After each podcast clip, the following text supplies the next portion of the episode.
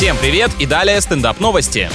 В Нью-Йорке открыли ресторан, в который можно попасть только через дверь, находящуюся за картиной внутри галереи искусств. Любители квестов будут в восторге, а для тех, кто в наше время даже с онлайн-картами не может найти парадную, это будет настоящим испытанием. Владельцы отвели часть арендованного помещения под художественную выставку, где одно из произведений выполняет роль входа в заведение. Крутая идея, можно создавать видимость, что продолжаешь сидеть на диете и просто пошел посмотреть живопись, а на самом деле устроить праздник живота. Специально для футбольного стадиона Манчестер Сити шотландский стартап разработал полностью съедобные кружки из веганской вафли. Болельщиков призывают пользоваться такими стаканами ради спасения экологии. Ведь это известный факт, что фанаты обожают кричалки, пиво, а также мучное и природу. На этом пока все. С вами был Андрей Фролов. Еще больше новостей на нашем официальном сайте energyfm.ru.